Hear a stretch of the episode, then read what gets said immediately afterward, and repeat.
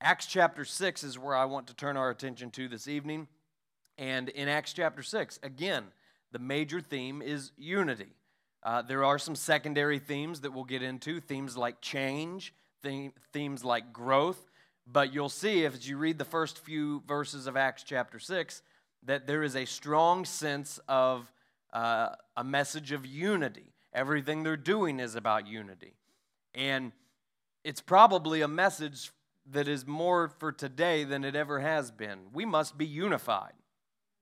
The church, it's the will of God that the church be unified.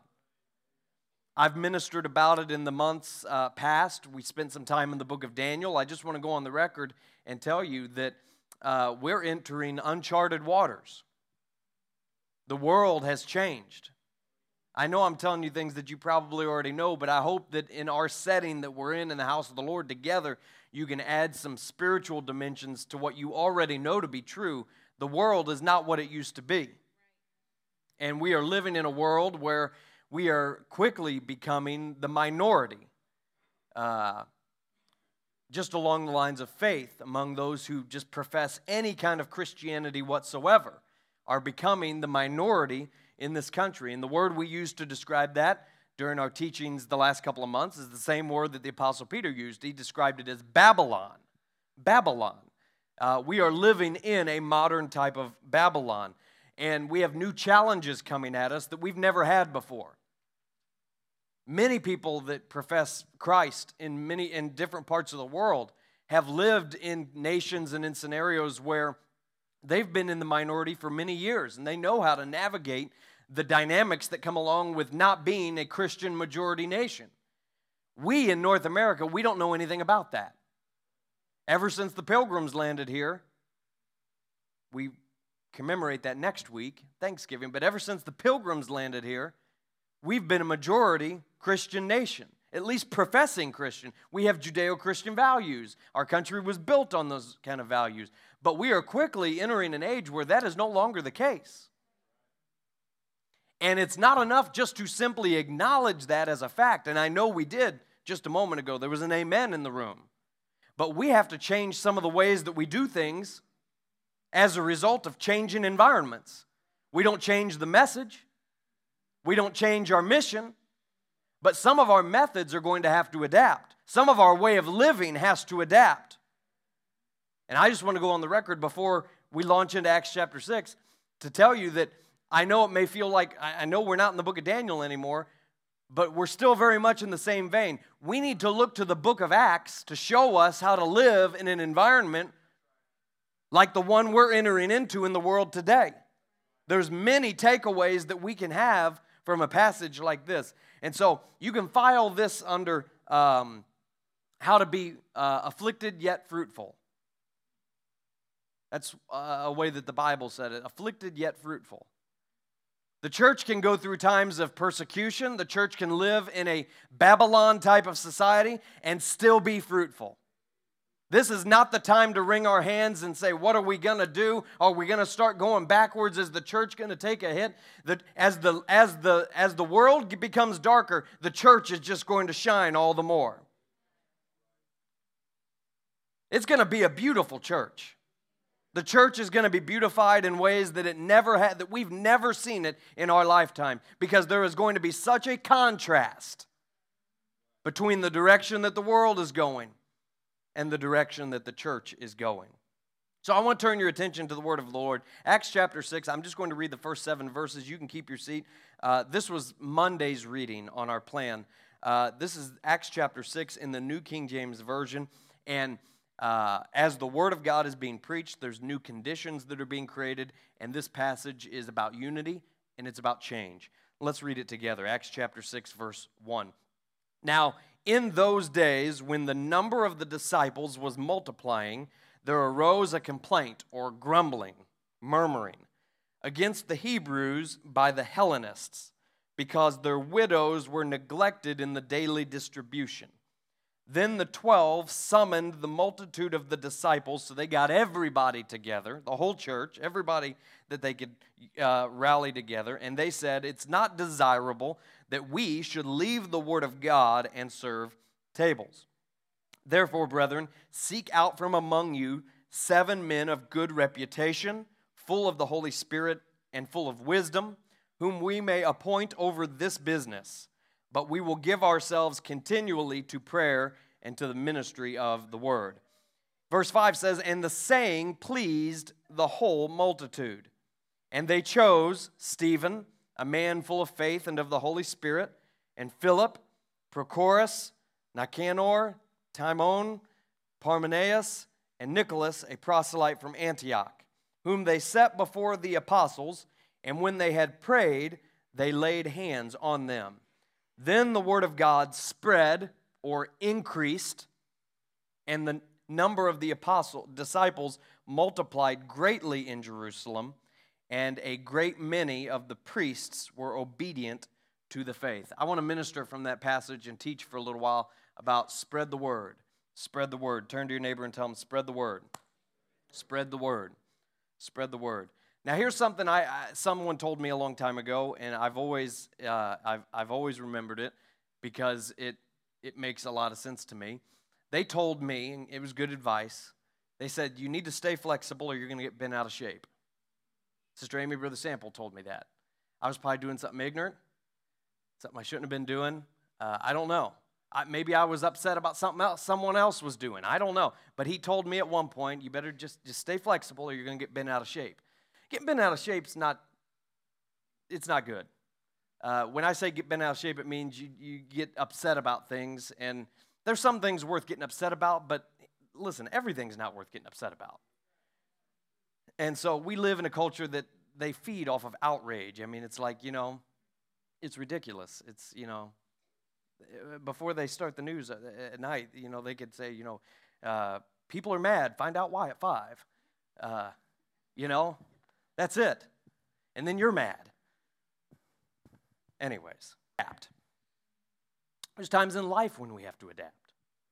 Um, let me give you an example.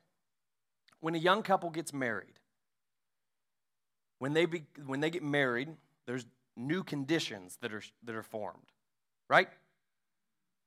Being single is not the same thing as being married. Can we agree? Can we amen? All right. Now, when this young couple gets married, the people are the same, the voices are the same, the personalities are the same, but the conditions are different. So arrangements have to change.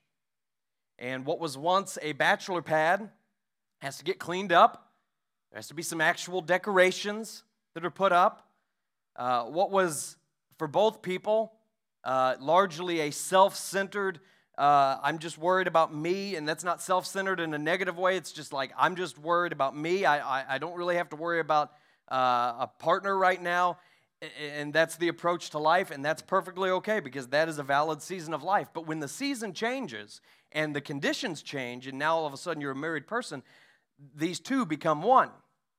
And the conditions are different, and now, whatever goals you had as a single person gets morphed into your goals as a married couple, right? Anybody know what I'm talking about? So, your dreams may be the same, but the specifics of how that dream is living itself out, the mechanics of how it actually works, might change and have to adapt. Then, as time goes on, a lot of times the husband and wife will have a baby. And when there's a new baby in the picture, especially if it's the first time you've had a baby, everything changes. Now, all of a sudden, you have a room that is dedicated to this small human being. This small human being is getting more square footage dedicated to them than everybody else in the house maybe combined. The conditions are different, and so the arrangements have to change. All right? The, the people are the same, the personalities are the same. There's many things that remain the same. But when this one factor is changed, things have to adapt along with it. Because when the baby comes along here, I've, this is lived experience, and you, you all, many of you can identify with this. There's no more like just getting up off the couch and saying, let's go somewhere. Now there's like a literal carload of stuff. You all should have seen us, the Williams tribe, going to youth camp for two weeks. It's easy to pack for youth camp. Just pack everything you own. Just pack it all. You taking that? Yes, take it. We might need it. You just pack it all. When it's just two of you, it's you know, you're just like, just pack a change of clothes. Let's go. We'll buy something when we're there if we need to. It ain't like that when the kid comes along. This little eight pound human being. It's ridiculous, but it's the way it is. We may, listen, the people are the same. We may go to the same places. We just don't do it the same way we used to. Now, when the husband and wife go from two kids to three kids,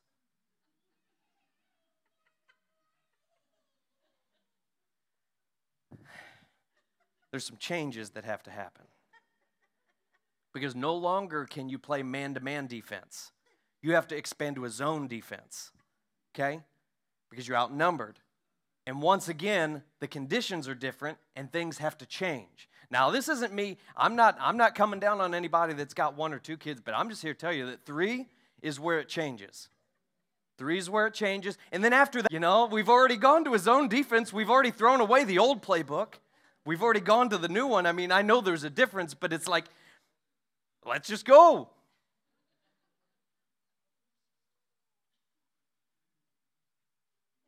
I'm going to tell you something that happened.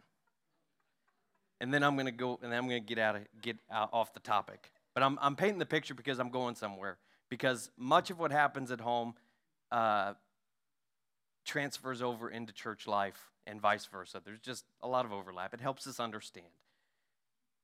The, the little guy that lives in our house, Abel, uh, the man child, he, um, he is two years old now, and uh, for a long time, longer than he's aware, he's been able to get out of his little crib. Uh, it was just a matter of him figuring out that he could. And the other day, uh, we had put everyone to bed, and I was in our bedroom, and Ellie was still out in the other part of the house, and uh, I heard a thud coming from his room. And I thought, well, I don't know what's going on. I didn't hear cry- anyone crying. So, I mean, I'm like, I don't know what just happened. Maybe just like ninja kicked the wall or something. I don't know. But it was a thud, and then I heard his door open. And then through my bedroom door, Brother D, I heard Ellie say, Bob, what are you doing? How did you get out of your bed? And I heard him say, I don't know. and I'm like, I know how you did it. You climbed over that rail and bailed out. So now we're in the process. Now the conditions have changed, okay? The game has changed. And so now the young man has to sleep in an actual bed, uh, which he's doing fine with. It's good. Um, but now he can get up whenever he wants, Katrina. He can get up any, he can get up anytime he wants. And uh, so now, like the extra locks are going on the door. We have to have the little doorknob things uh, to where the guy can't turn, the, and we have to put the gate up so he can't just have, if he does get up in the middle of the night and we don't hear it, he doesn't have free rein of the whole house. Um, it, it, it's just, it's just different. And so the condition, all the people are the same in this story, but the conditions, Brother Jake, are different. Just come to my house for a little while and you'll find you'll you'll see this in action. And all conditions in life that are new require new arrangements, new care, and new thought. I, we've got a camera in the little guy's room. My kids are sick, so they're not here. But we've got we had to put a camera. That's the other thing. We had to put a camera in his room. And so we've got a camera in there, and I'm able to open it up on my phone. Well, I opened it up on my phone earlier just to see who's in his room doing something. And Ellie's on the floor taking his crib apart. She's taking his crib apart and uh, packing it up so that we can we can. And, and that's the way life is. That's the way life at home is. That's the way life in the church is. That's just the way all every uh, every sphere of life is. And the church is founded on the Word of God. It is absolutely central. Uh, when the Word of God is increased, as it is in this story in Acts chapter 6, uh, then when the Word of God is increased and spread, the church grows and multiplies like it should. Uh, when the Word of God is contained or confined, the church's growth is severely slowed or sometimes stops entirely or stops going, starts going backwards. And the church's mission of multiplication is not accomplished when the Word doesn't increase, when it isn't allowed to increase, when we don't make the adjustments to what we're doing so that the word can continue to increase, like Acts chapter 6, verse 6 and 7 says. So it bears the reason that when the church, uh, that the church has to prioritize God's word increasing in every setting where we can have it. If we're serious about multiplication, if we're serious about the mission of the church and the message of the church, then our methods for allowing God's word to spread have to accommodate any kind of circumstance. We have to be willing to be flexible and not get bent out of shape over it. We just have to roll with it. And in short, what that means is the message, the gospel of Jesus Christ, has to be taught, explained, declared, preached, discussed, debated, understood. We have to do all of those things. And we have to do it as much as possible because when the message is spread, that's how we multiply. When the word of God increases, it causes our numbers to increase, and we're doing what God has called us and put us here to do. And so, my whole point in saying that is to say that the method that we use to do that is subservient to the message and the mission. The message and the mission do not change. But from time to time, adjustments must be made to the method. Now, someone's thinking right now, oh God, he's about to announce a change that I'm not going to like. And I'm not. That's not what this is about. I do not have an agenda. I'm not about to announce a new initiative. I don't have anything, uh, anything to, to announce tonight or anything like that. But I do hope that as we look at this passage tonight, that it opens up your thinking and expands your horizons and makes you hungry to see multiplication happen, no matter what the cost is. Turn to your neighbor and tell him, spread the word. Now, Jerusalem is the setting. The church was still contained in Jerusalem. They hadn't expanded outside of Jerusalem yet. In Acts chapter 6, it was largely confined just to Jerusalem. The church, however, uh, is still growing steadily and uh, at times rapidly. There's many people being added to the church. Growth had not stalled, it was ongoing. And Acts chapter 6 tells us an instance where Satan is trying to disrupt the inward peace of the early church. There is a complaint. A complaint. I joke sometimes. I used to joke when I was youth pastor. I'd, one of them would come up and uh, start complaining to him. I said, All complaints have to be submitted in writing. And sometimes they would do that. Uh, Sister Courtney, you know about that. You, I, I probably have a file uh, that was just Sister Courtney writing me things. Uh, I'm not picking on her. She was. She doesn't have a complaining spirit. We just joke and kid around. There was a complaint. The nature of the complaint uh, and the parties involved in the complaint should they tell us something about what's going on. Uh, there's two groups. There's Hebrews and Hellenists. If you got your Bible open, you can see it. There's Hebrews and Hellenists. Now, what does this mean? They're all Jews. Let me just clear that up immediately. They're all Jews. This is not divided along ethnic lines whatsoever. They're all Jewish people. Uh, but it, it calls one group Hebrews and one group Hellenists. And the reason for that is there was a language divide.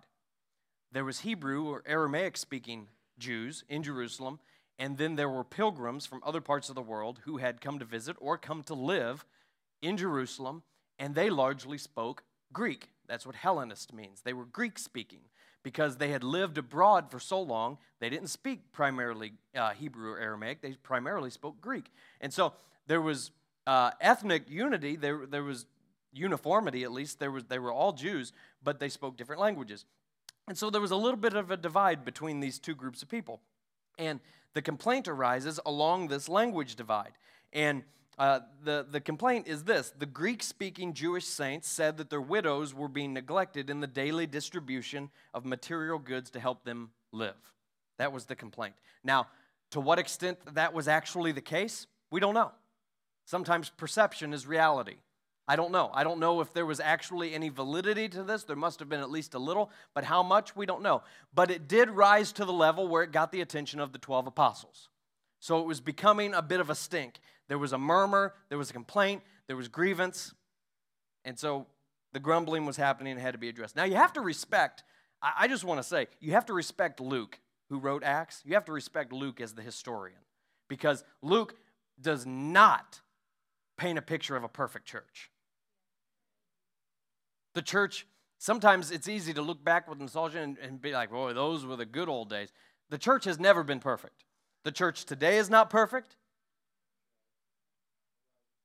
And the church back then was not perfect. And that's important to recognize. There's always imperfections, there's always things that must be navigated. there's always, we might call them growing pains involved.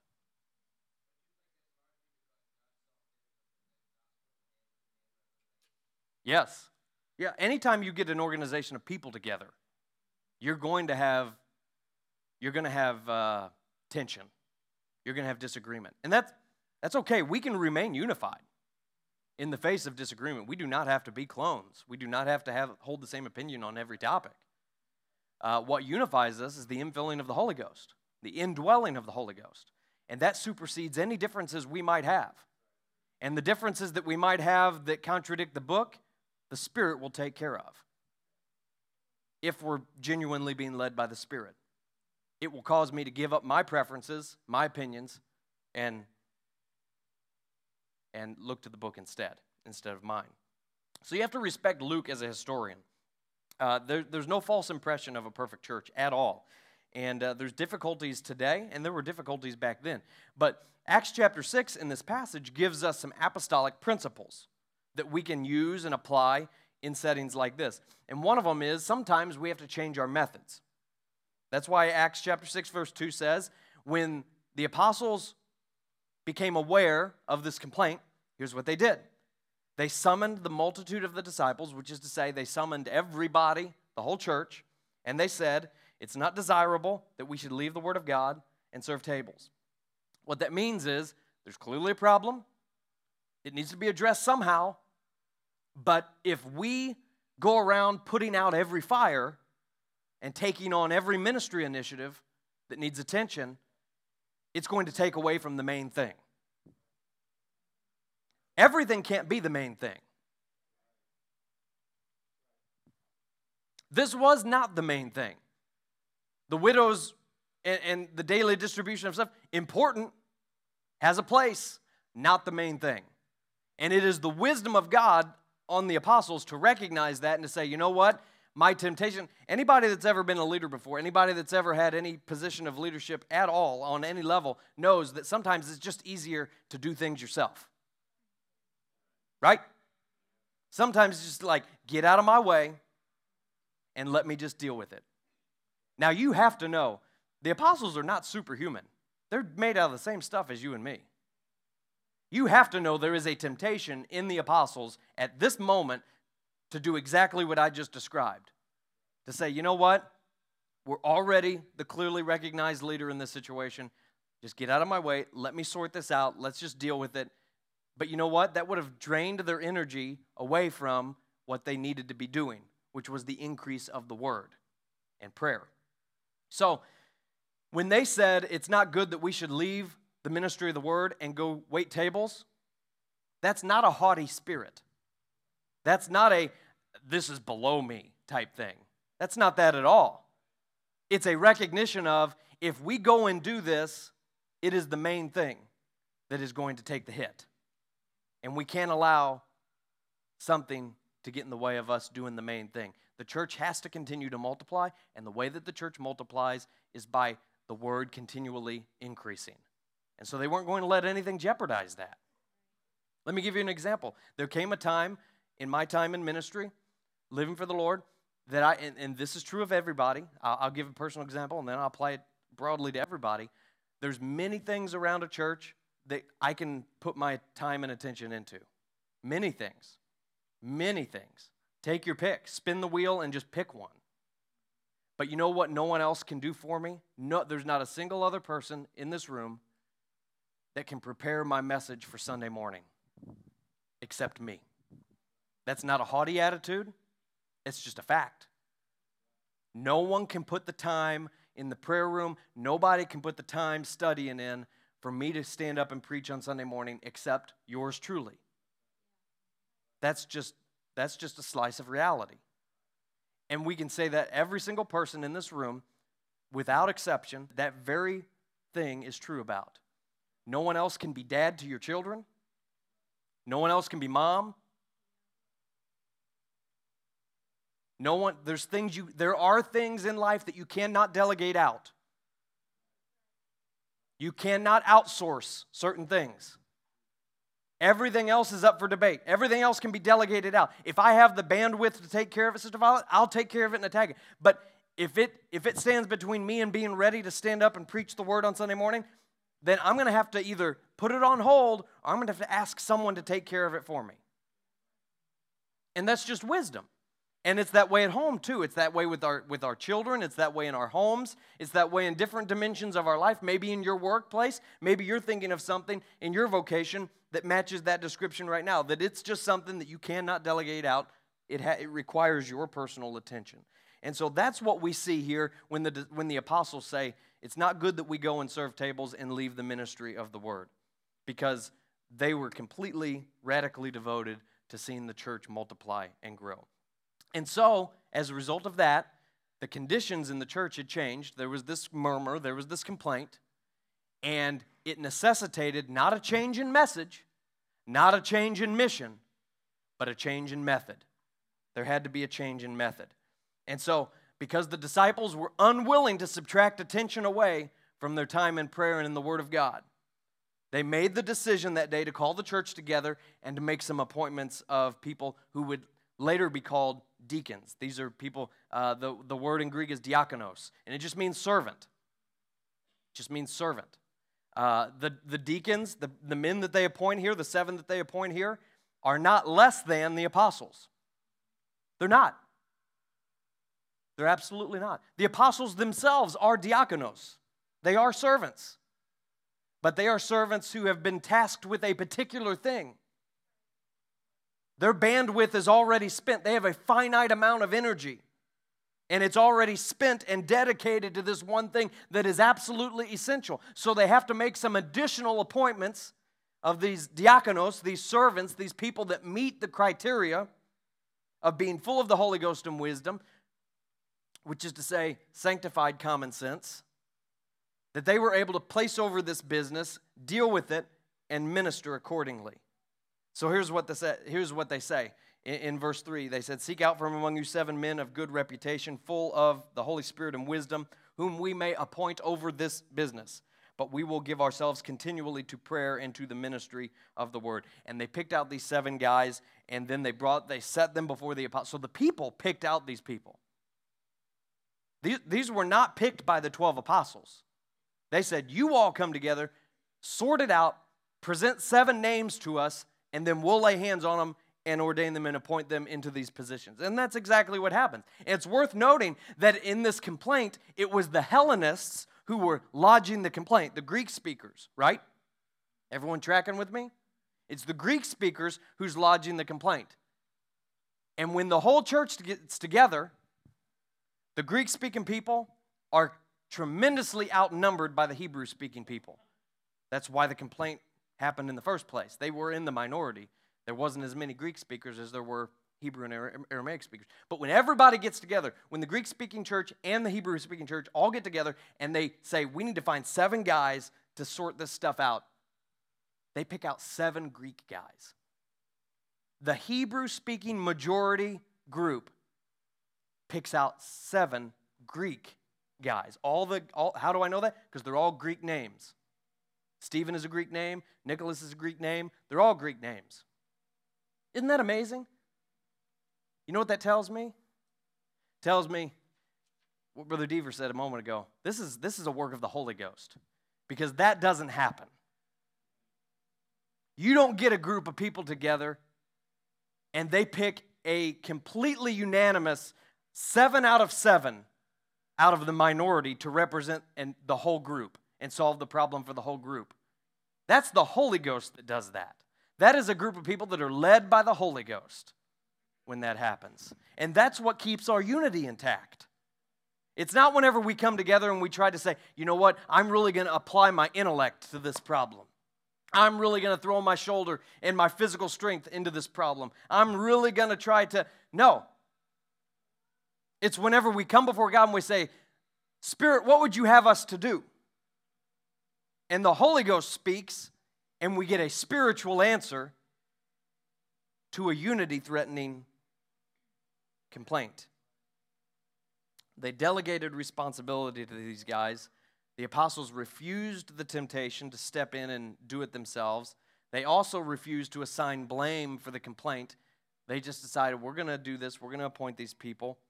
And there has to be leadership, there has to even be senior leadership and accountability, but there also, in the church, there must be account, uh, delegated responsibility to be about the work of the ministry without the constant and direct supervision by even the senior leadership. There has to be trust, there has to be delegated responsibility. It's the only way that multiplication continues. It's the only way. These are apostolic principles. Now, when they appointed these seven guys, hey, this is a huge success because immediately, and we'll get to this in a second, immediately the problem is resolved. We never hear about this problem again in the book of Acts. It is completely resolved. Um, the church continues to grow, and I'll get to that in a moment. But two of these seven guys, if you've done your Bible, if, you if you're doing the reading plan, you've read Tuesdays and Wednesdays, today's, uh, you've read Acts chapter 7 and 8. Two of these guys that are listed among the seven turn out to be absolutely stellar ministers. Stephen stands up, preaches, has a tremendous effect on the church, changes the whole trajectory of church history.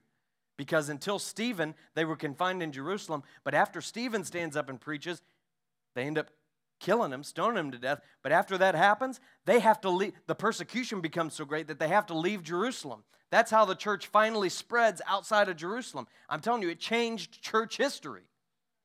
That's Stephen, one of the seven. Then in Acts chapter 8, we've got this other guy named Philip. He's also one of the seven that were appointed here. He turns out to be an evangelist. He's going to Samaria. There's a revival going on in Samaria. No longer are they in Jerusalem, but now they're out here in Samaria. Just like Jesus said would happen.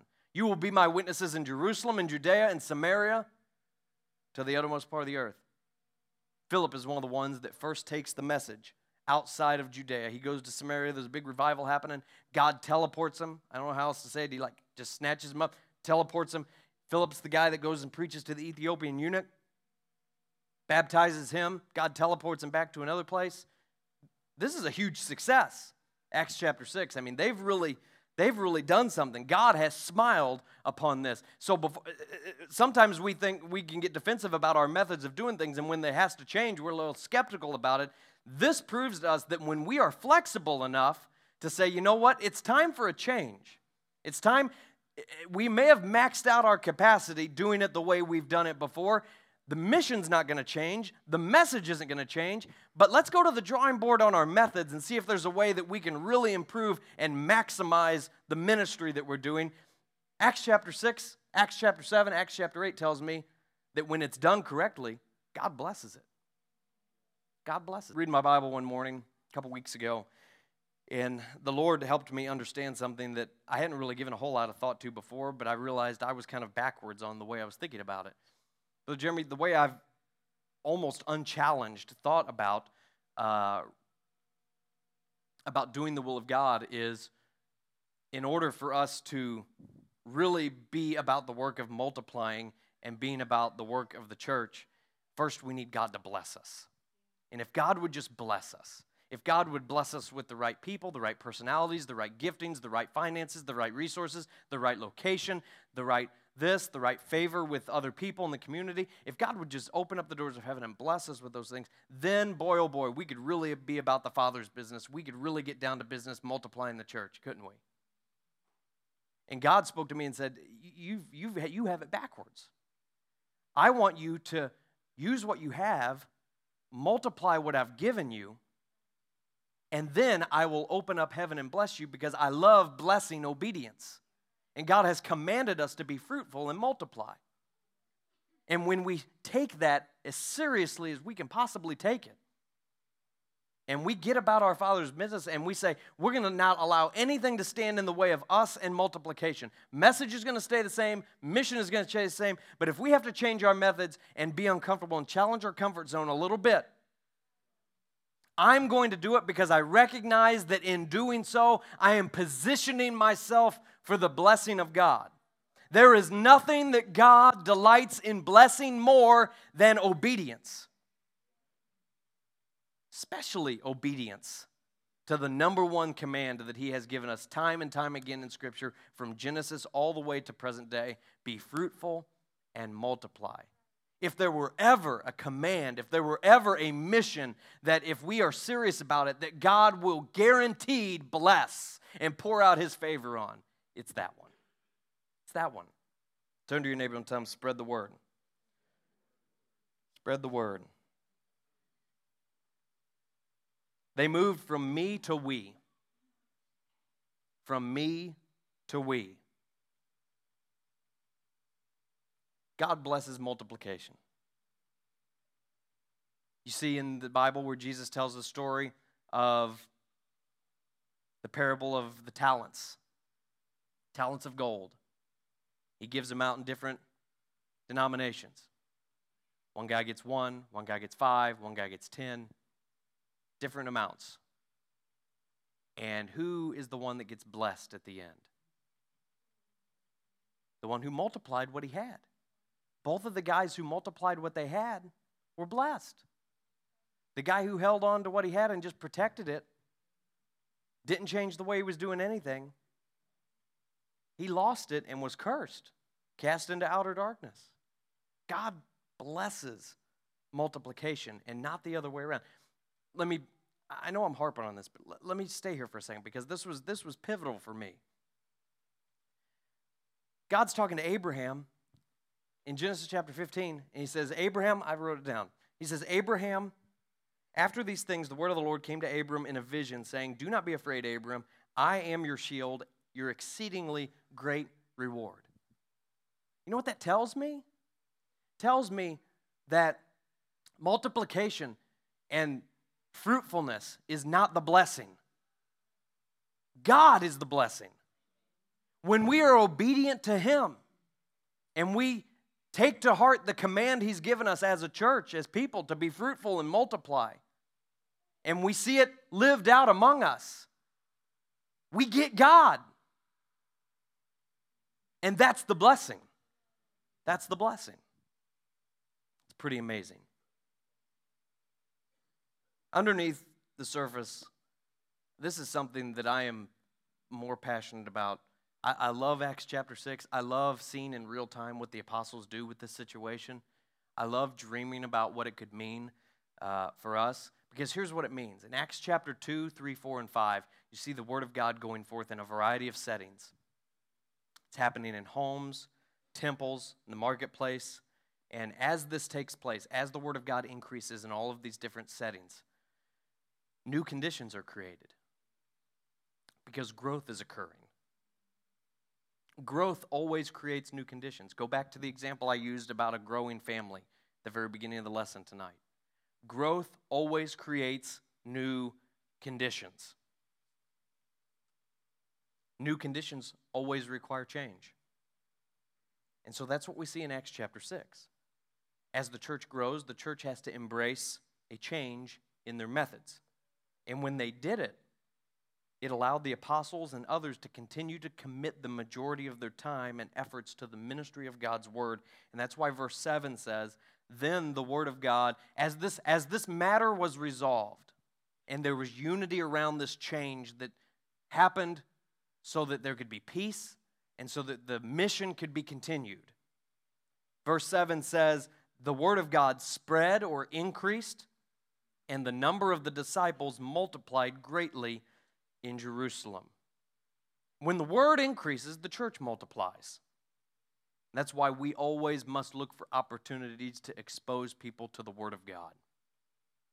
Now, let me get practical for just a minute before we start winding down tonight. Where and how can we increase and spread the Word of God today? Let me give you a few answers to that question, just so that we have some really down to earth application of how to actually transfer this out of the pages of the Bible and into our life today. Don't for a second think that this is just about church government and the administration that happens on a church property. It is that to some degree, but it begins at home. We must open the Word of God together at home. Can I challenge you tonight? If you're not opening the Word of God at home, if you have children living in the home, you need to open the Word of God with your children. You know why? Not because it just makes common sense to do so, but because Deuteronomy chapter 6 commands you to do so. Hear, O Israel, the Lord our God is one Lord. You shall talk of these commandments when you're sitting in your house, when you rise up, when you lay down at night, when you're going about your everyday business. You have the Word of God ingrained into every scenario of your life. That is a passage for home. That is not a passage for the corporate church when we gather together like this. That is about mothers and fathers and siblings and brothers and grandparents at home. And we are commanded to do it. And I will tell you that whenever you open the Word of God at home, at home, you want to talk about blessing. You want to talk about results. You want to talk about spiritual growth in your children, in your grandchildren, in your spouse, in yourself. That's why we're doing a reading plan. It's something that's designed so that it's attainable for us to do it not just you solo, but if you want to do it together, if you want to talk about it at the dinner time, it's definitely attainable to do that. It's what we should be doing. Then the word of God increases inside the four walls of a church sanctuary. We find that in Acts chapter 2. It says they continued in the word, they continued in the breaking of bread. Hebrews chapter 10 says not to forsake the assembling of ourselves together. When we come together, we let the word of God increase in our midst. It happens in the sanctuary, it happens in Sunday school classrooms during our children's hour on Sunday mornings. Then there's also ongoing Bible. I won't, won't start naming them, but there's ongoing Bible studies that happen that happen on off nights of the week that are ongoing even right now as I speak and the Word of God is increasing. And during those settings where Bible studies are happening at different locations and in different places with different groups, the Word of God is increasing and the disciples are multiplying, just like in the book of Acts. We would be serious, and we are serious, about the Word of God increasing and multiplying and spreading because we recognize it is the clearest mechanism to do what God has us here to do. Can I paint the picture for a second of something that is just a dream? But and I don't want. I, I don't mean to upset anybody or to rattle anybody's cage or anything like that. But you know what would be absolutely amazing is if it would be amazing if we had so many Bible studies being taught.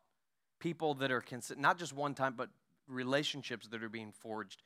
People teaching Bible studies to people in their family, people that they work with, and it would just be absolutely amazing if there was such an amount of those going on at any one time in the church that we had to come together, that the leadership of the church had to come together and say, you know what, we kind of have a problem that's a good problem. Here's, here's what we could do. Let's not do what we're doing right now in the sanctuary on Wednesday night. Instead, let's open up the entire property. We've got tons of rooms all over the property. Let's turn on all the air conditioning, all the heat, whatever we need, and let's let people schedule their Bible studies on a Wednesday night. Let's let the Word of God, instead of just one guy teaching the Word on a Wednesday night, and I know there's a couple other sessions that are age based, youth and kids, but instead of just one person teaching the entire adult demographic on a Wednesday night, what if there was different studies, different people teaching, exploring God's Word into His marvelous light, search for truth, beyond belief, these Bible studies that are printed out, and does that blow anyone's mind? What kind of increase would that be? Brother Dustin, would you allow that to happen? Yes. yes. Yes. Yes, I would. Yes, I would. That would be amazing. That would be the embodiment of God's word increasing. Would it change the way we do things? Yes. Would we be better off? I think so. I think so. Because anytime I see the Word of God increasing, I see the disciples multiplying.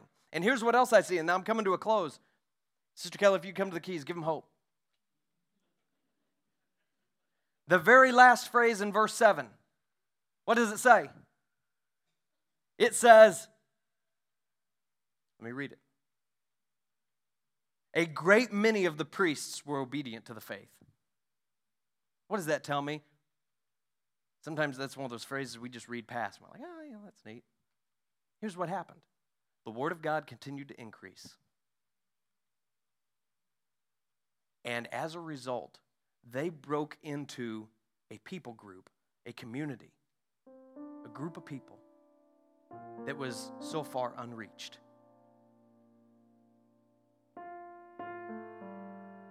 They broke into a whole new neighborhood. They broke into a whole new demographic of people that weren't being ministered to because there was such a show of unity and there was such a show of cooperation. And there were some people that were full of God's Spirit that said, you know what, I'm going to stay flexible. I'm not, this isn't something worth getting bent out of shape, shape over. The mission's the same, the message is the same, the methods changed a little bit. The word continued to increase. The number of the disciples continued to multiply greatly, it said.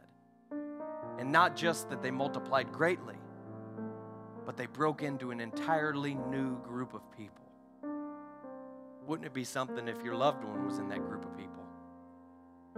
Wouldn't it be outstanding if there was a revival at the junior high? And some of your grandchildren and children were able to be a part of an earth shaking, great awakening revival at Poplar Bluff Junior High just because we decided, you know what, we're going to be as serious. No one, no one is going to be more serious than we are about being obedient to the Word of God and seeing the Word of God increase. I'm going to lay aside any differences I have. I'm going to lay aside any scruples that I may have. I'm going to stay flexible. I'm going to do whatever it takes. I'm going to find someone to teach. I'm going to be finding somebody to invest in, and that has a compounding effect. And the Word of God increases, and the number of the disciples multiply. And then before we know it, there's a fire burning that's out of control. And this fire is roaring through the junior high, or it's going through Three Rivers College, or it's going through one of the factories or one of the workplaces around here, or it's going through a neighborhood that we've never been able to break into before. It's what I want to see. I told you a minute ago, this is one of the things I'm the most passionate about. I love this passage of Acts chapter 6. I love, I love it because I see something in it. I see a glimmer of something. There's so much about it that I don't recognize. I've never been to Jerusalem. I don't know anybody that speaks Greek. There's so much about it that seems foreign to me, but I see, Sister Violet, I see a glimmer of something. And when I put the math to it and I put my logic to it, I think, how many people, how many of our loved ones are within reach of a church that behaves the way the book of Acts church did. That's what I want. I think you want the same thing. I was in prayer this afternoon. The Lord gave me three points for us to pray as we all stand. Now, I want to take us, I want to just, they're going to put, Sister Courtney's going to put it on the screen. But there's just a few things that I want us to pray together. And if you can't see the words, if you come up to the front, you can see the words better funny. Number one, Lord, awaken me to an appetite to see the Word of God increase. See where it starts? I said they moved from me to we. It starts with me. Number two, have us hear your voice and direction more clearly than we ever have. And three, grant us the wisdom, the unity, and the boldness to know what to do so that multiplication will continue. It's what I want. It's been my prayer all afternoon that I've been meditating on this passage. It's where the Lord directed me, it's where I would direct us tonight. Can we lift up our hands all over this place right now and can we go to the Lord in prayer? And these, you can begin to come up around the front. I want us to find a place where we can pray, where we can seek the Lord together. And I want us to take these points of direction to heart tonight. They're going to remain up on the screen. As we take some time on this Wednesday night to pray, can we just say, God, there's nothing that I'm not willing to do to see somebody saved. Lord, there's nothing I'm willing that I'm going to hold back. Lord, I'm going to put it all out there before you right now. Lord, I pray that you would awaken me, God.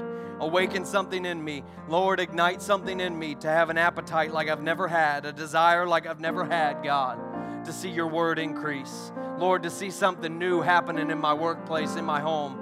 Lord, in my school. Somebody needs to call out the, the school system right now in prayer. Somebody needs to make a matter of prayer their workplace or a factory or someplace in this community, a neighborhood, and you need to say, Lord, awaken something in me, God, so that I can find an inroads into a new place. And God, in the middle of all of that, I don't want it to just be my human effort and my flesh driving things, God, but Lord, help me to hear your voice and hear direction from you more clearly than I've ever heard you before in my life. God, Lord, I want to be led by your Spirit. Lord, lead me to somebody that is so hungry for. Lead me to somebody that wants an answer to a question that the Word of God will give them. Lord, grant us the wisdom